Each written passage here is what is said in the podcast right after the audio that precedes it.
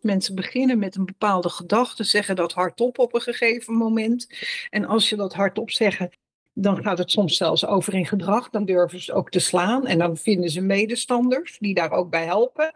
En voor je weet, weet escaleert het. Dus er is niet één soort gedrag, maar er is gedrag wat in de loop der tijd escaleert. En waarbij de verschillende actoren in een groep, dus in die systemische kant, elkaar bevestigen of juist tegenwerken. En dat is niet iets wat statisch is, maar heel dynamisch en wat ook in tijd steeds kan veranderen. Je luistert naar Verhalen in Veiligheid. Deze podcast brengt verhalen over veiligheid samen van de mensen die het doen. Met wisselende onderwerpen. Verhalen vanuit de wetenschap, verhalen vanuit de praktijk, maar vooral verhalen die raken uit ons mooie vak. Uw presentatrice Orlie Borlak.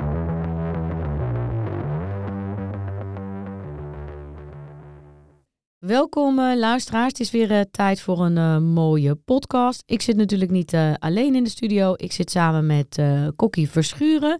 En zij is psycholoog, arbeids- en organisatiedeskundige en is momenteel aan het promoveren op het onderwerp sociale veiligheid aan de VU. ja, super gaaf, een van mijn favoriete thema's.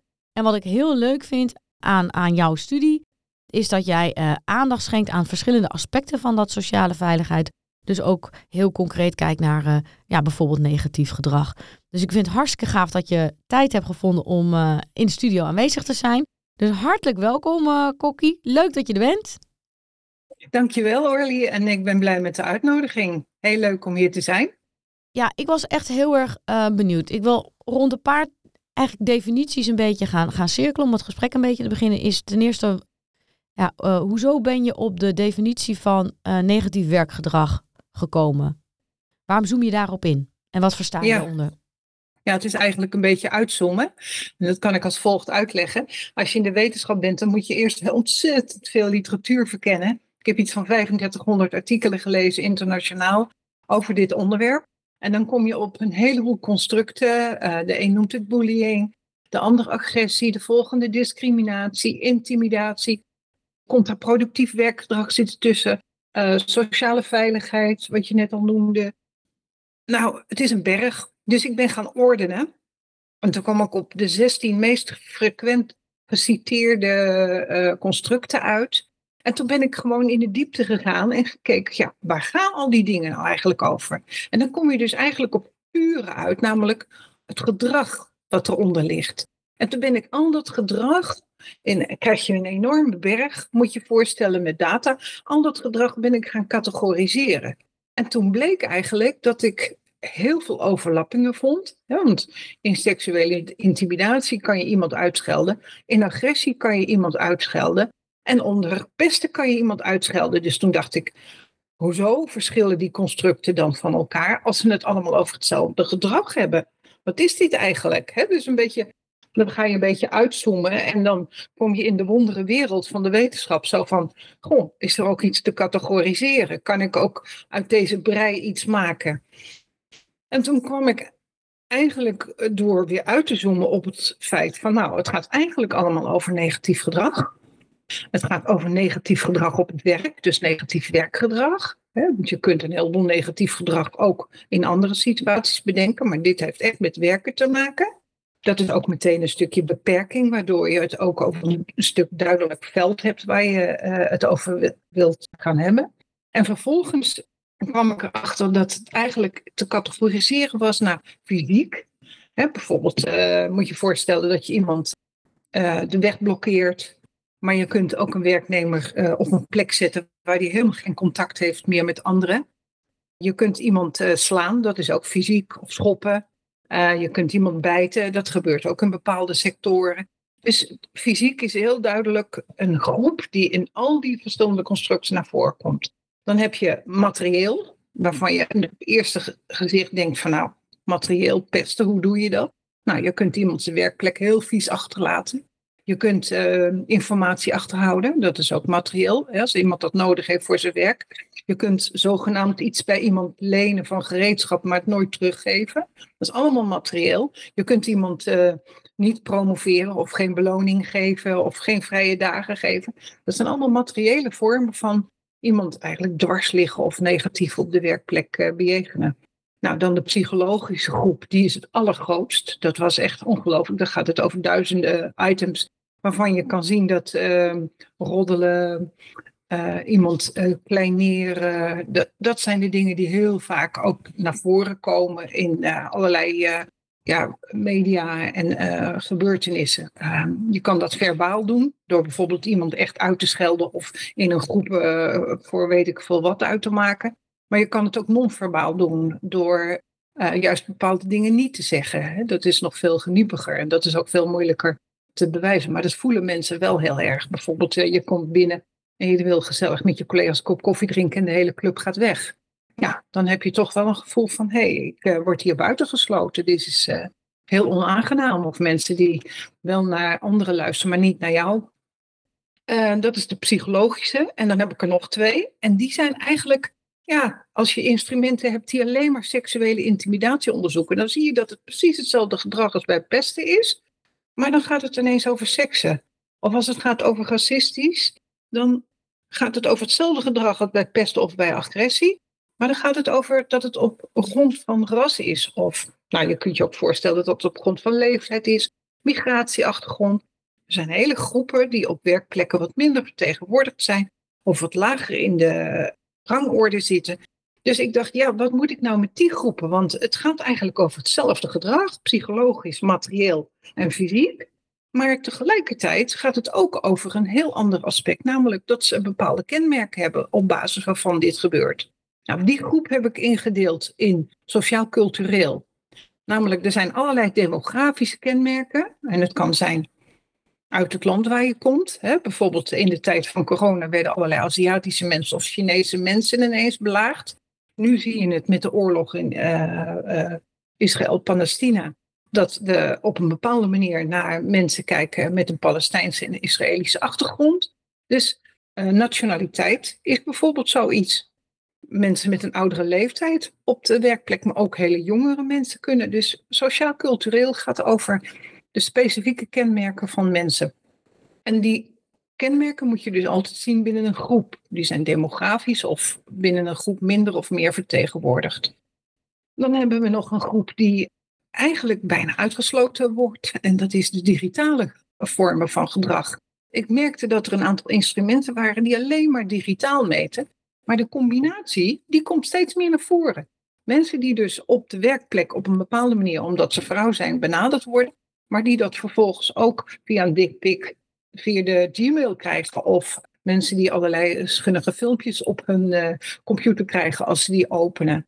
Dus ik heb ook een groep digitaal gedrag toegevoegd. In feite heb je dus, als ik het samen mag vatten, fysiek, materieel, psychologisch, sociocultureel en digitaal negatief werkgedrag.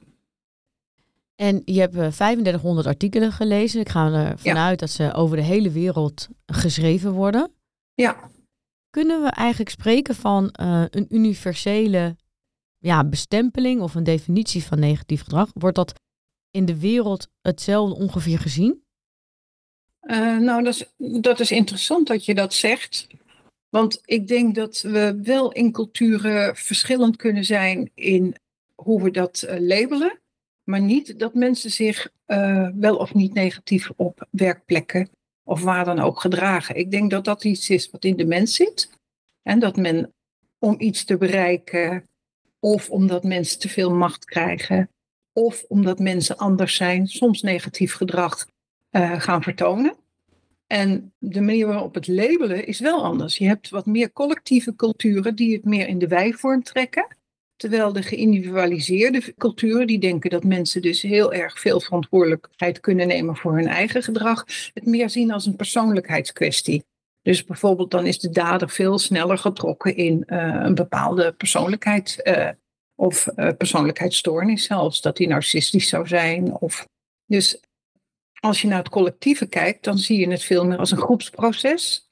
En als je het individueel trekt, dan zie je het veel meer als een proces tussen dader en slachtoffer. Dus individueel.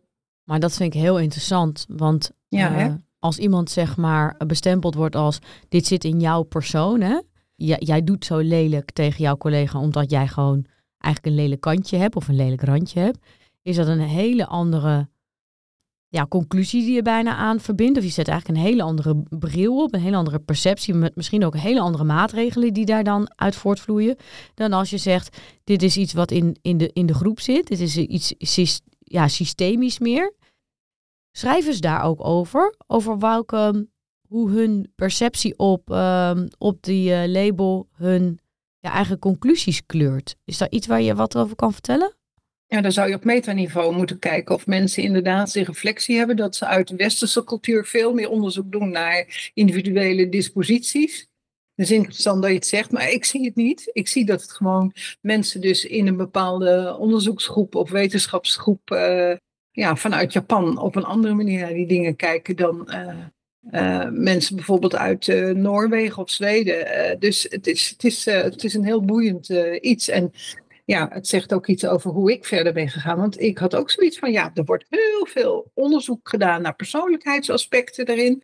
Er wordt heel veel onderzoek gedaan naar persoonlijkheidsaspecten van de dader en van het slachtoffer. Maar hoe zit het met die club eromheen? En dat is eigenlijk waar mijn grootste gedeelte van mijn onderzoek vervolgens over is verder gegaan. Want ja, je hebt een plan in je hoofd, maar dat gaat bij wetenschap niet zo. Je bent aan het studeren en je bent aan het kijken. En die kennis die vormt je ook weer en die neem je tot je en dan ga je weer verder. Dus uiteindelijk had ik ook zoiets van, ja, maar die systemische kant, daar zitten hele mooie oplossingen in. En wat ik ook heel boeiend vond, was dat als ik naar jeugd keek, want dit onderwerp komt natuurlijk ook op scholen voor, dan zag ik dat ze daar veel systemischer dachten dan bijvoorbeeld bij volwassenen op het gebied van werk. Dus ik had zoiets van, ja, dat is ook wel heel boeiend, hè? want die systemische kant is dus bij uh, jeugd veel beter ontwikkeld, omdat men daar op een andere manier naar kijkt. En daar hadden ze ook veel minder het gevoel van het gaat over uh, slaan of het gaat over uh, schelden. Daar hadden ze zoiets van nee, dat is een voortvloeiend proces. Mensen beginnen met een bepaalde gedachte, zeggen dat hardop op een gegeven moment. En als je dat hardop zegt, dan gaat het soms zelfs over in gedrag. Dan durven ze ook te slaan. En dan vinden ze medestanders die daar ook bij helpen. En voor je weet, weet escaleert het. Dus er is niet één soort gedrag, maar er is gedrag wat in de loop der tijd escaleert. En waarbij de verschillende actoren in een groep, dus in die systemische kant, elkaar bevestigen of juist tegenwerken. En dat is niet iets wat statisch is, maar heel dynamisch en wat ook in tijd steeds kan veranderen. En wat ik dus tegenkwam is, en dat is ook heel boeiend, dat 50% van uh, de daders en de, en de slachtoffers overlapt in rol. Dus de helft van de daders is ook slachtoffer. En dan denk ik, kijk eens naar het beleid in Nederland. We, uh, het grootste gedeelte van het onderzoek richt zich op de slachtoffers. Ons beleid is gericht op vertrouwenspersonen die slachtoffers opvangen. En als we dit dan weten, hoe zit dat dan? Een soort kortsluiting in mijn hoofd. Zo van, wat, wat, wat is daar aan de hand? En dan heb ik het nog niet eens over al die mensen die eromheen staan, die ook de rol van slachtoffer en dader kunnen overnemen. Dus in zo'n dynamisch proces heb je mensen die bijvoorbeeld het voor het slachtoffer opnemen. De defender noemen ze dat. En zo'n defender die kan dus ook in gevaar komen, want die kan ineens zomaar tot slachtoffer gebombardeerd worden. Dat die zelf de pineut is. Daar zijn heel veel mensen bang voor, waardoor heel veel mensen ook zich juist buiten proberen te houden. Dus outsider worden. Of denken van nou, ik doe mijn deur dicht, ik hoor het even niet. Dat zag je ook in dat programma Boos. Bij uh, Matthijs van Nieuwkerk, toen hij tekeer ging, waren er heel veel mensen. En dan denk je, hoe is het mogelijk? Zou ik helemaal niet doen. Die deden gewoon een deur dicht. Die wilden het niet horen of die wilden er niet mee uh, aangeraakt worden. Dat is voor slachtoffers verschrikkelijk, want die voelen zich nog eens extra afgewezen. Uh, je laat heel veel kansen liggen om iemand te corrigeren, zoals Matthijs. Maar het is ook een reactie van mensen om niet in een andere rol terecht te komen. Omdat ze denken van ja, als ik het opneem, dan ben ik de volgende. Dus al die omstandersrollen, zoals we dat noemen. De defender, dat is de verdediger van slachtoffer. Uh, je hebt de hulper van de dader. Hè? Je zag bij uh, Matthijs ook dat er een PNO-mevrouw was, die, waar mensen soms nog banger voor waren dan voor uh, Matthijs zelf. Nou, dat zou ik dus echt een hele duidelijke hulp van de dader noemen. Ja, het zijn natuurlijk maar namen die we eraan geven, maar zo zijn er dus uit onderzoek is gebleken dat er wel dertien verschillende rollen zijn die mensen kunnen aannemen in zo'n proces. En dat is een steeds veranderend proces. En daar zijn mensen natuurlijk ook op alert. Die willen niet in een rol terechtkomen die niet onvoordelig voor ze is. En zie je ook dat die uh, rollen wisselen in datzelfde proces? Bijvoorbeeld, kan iemand uh, switchen van uh, slachtoffer naar dader in, in hetzelfde proces of andersom? Ja, ja, ja.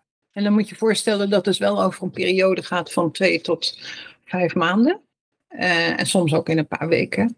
Maar je, ja, uh, ik heb het laatst uh, in, een, in een klein blogje omschreven als volgt. Uh, je bent op je werk, iemand heeft wat van jouw gereedschap geleend en ja, je bent het eigenlijk vergeten terug te vragen. Maar op het moment dat jij het nodig hebt, is het er niet. En dan ga je behoorlijk vanuit je dak en iedereen zegt, ja, maar wat is dat nou? Wat is dat voor, voor grensoverschrijdend gedrag? Dit hoor je niet te doen aan een collega.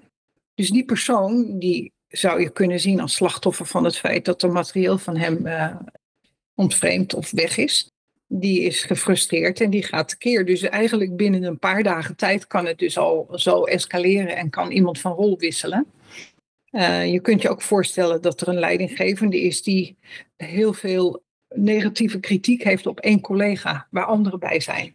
Nou, iedereen die, uh, die ziet dat. En mensen kunnen heel verschillende rollen hebben, die niet altijd zichtbaar zijn. Maar de een kan denken, nou, ik hou mijn mond. Misschien werkt het wel positief voor mijn positie.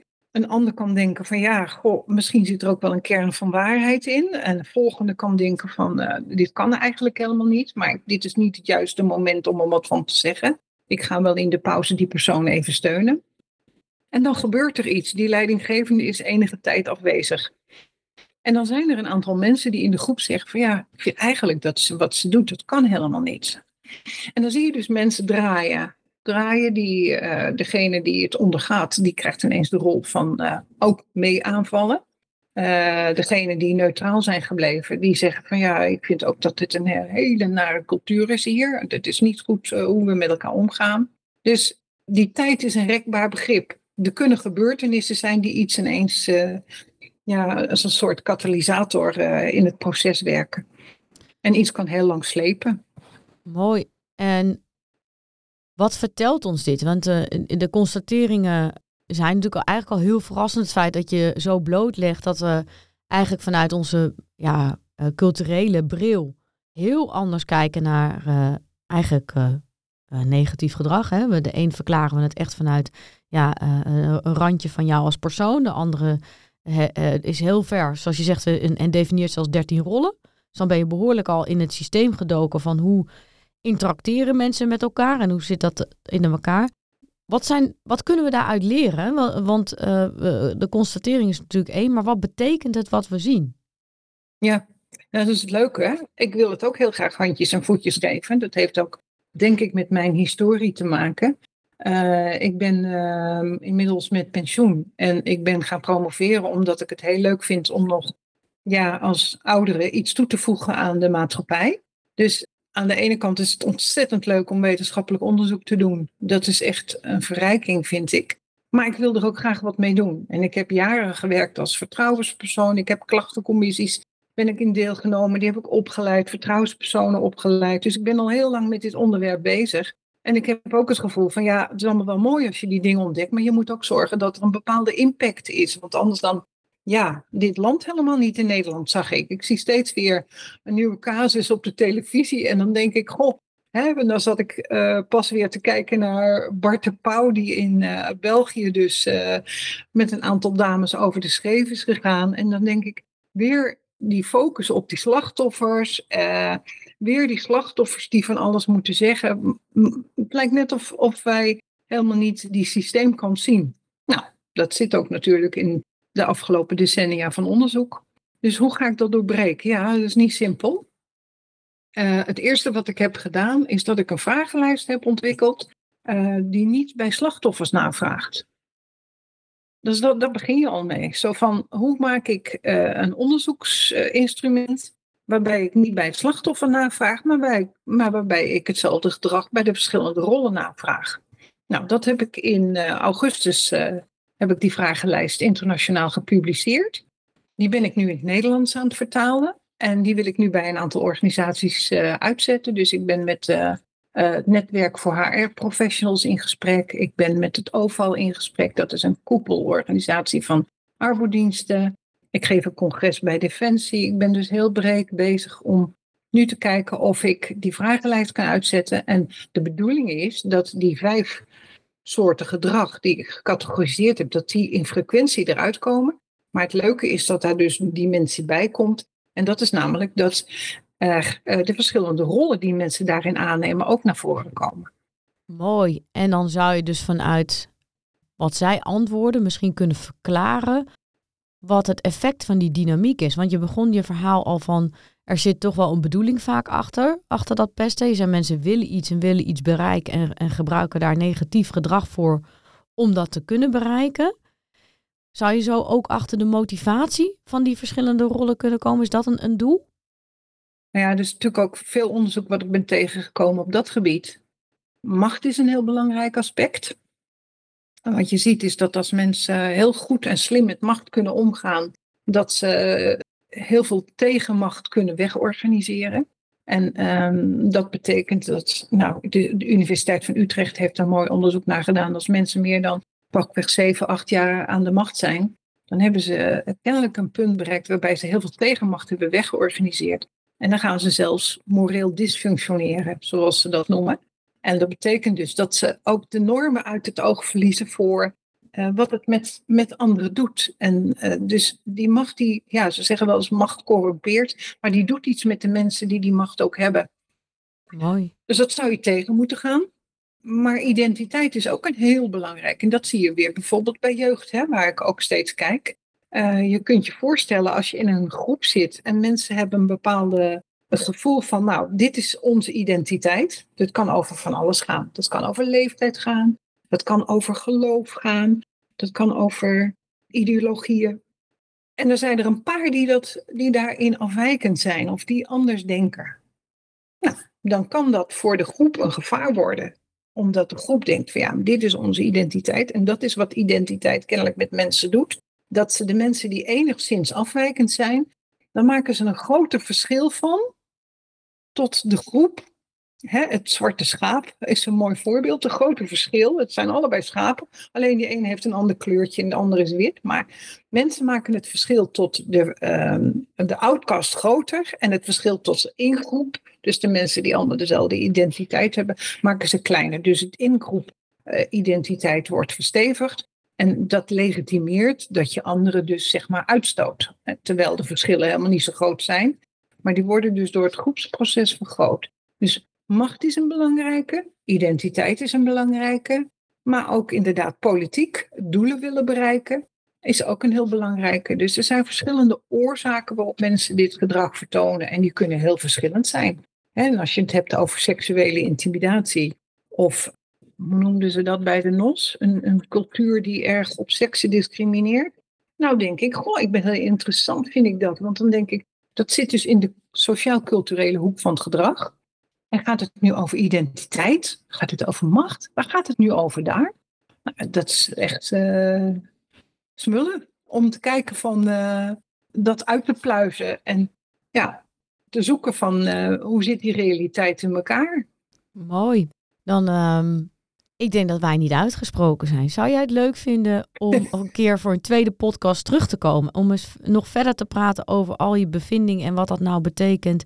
En wat we er nou als bedrijf ook mee zouden moeten. Want dit betekent nogal een omslag en ook in ons beleid.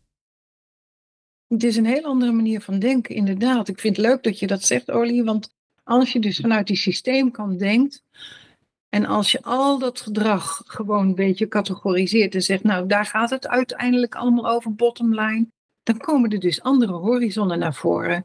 En dan stel ik me dus bijvoorbeeld voor, die vertrouwenspersonen die we nu overal verplicht gaan instellen, laten die alsjeblieft niet alleen de slachtoffers opvangen, want het is maar de vraag of dat slachtoffers zijn. Ja, mooi. Bijvoorbeeld, zo'n ommekeer zijn eigenlijk al hele simpele dingen die je als bedrijf kunt instellen. Want dat zou betekenen dat als je de uh, vertrouwenspersonen ook omzet, voor omstanders bijvoorbeeld inzet, dat je een veel beter beeld krijgt bij die vertrouwenspersoon van wat daar zich afspeelt. Ja, nou, dank je wel. En dank je wel ook voor deze tip alvast uh, en een tipje van de sluier voor uh, hopelijk wat nog komen gaat. Uh, maar voor nu dank je wel voor deze hele gave podcast. Dank je wel voor deze tijd van je. Vond het heel leuk. Je luisterde naar Verhalen in Veiligheid. Wil je niks missen van deze podcast? Abonneer je dan op deze podcast in je favoriete podcastplatform. Of laat een recensie achter via Apple Podcast. Dank voor het luisteren. Graag tot de volgende.